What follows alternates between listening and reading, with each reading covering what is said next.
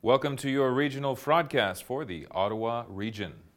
I'm now speaking with Diane Yedaluka from the Better Business Bureau. How are you today, Diane? Fine, thanks, George. How are you?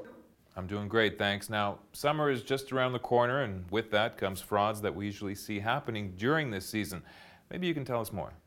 Well, we're getting some consumer complaints about uh, lawn maintenance uh, contracts and billing issues in the area.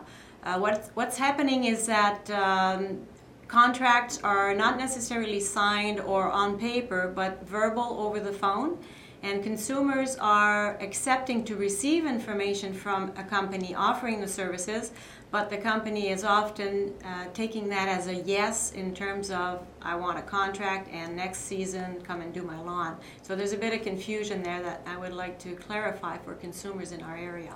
So, what's the right way to go about this? Well, certainly, first and foremost, check the companies with the Better Business Bureau to make sure they have a good rating and a good reliability report. Uh, make sure that they come to your home to assess your lawn and your needs. And also make sure that you have a contract on paper that you can review and then sign and then uh, cover the cost of, of the service. Well, thank you very much for the tip. And of course, if people have any more questions, they can contact the Better Business Bureau, I'm assuming. Certainly, at ottawa.bbb.org, if I can make a little plug. Sure thing. Well, thanks again, Diane. We'll talk to you next week. Okay, thanks, George. Bye bye.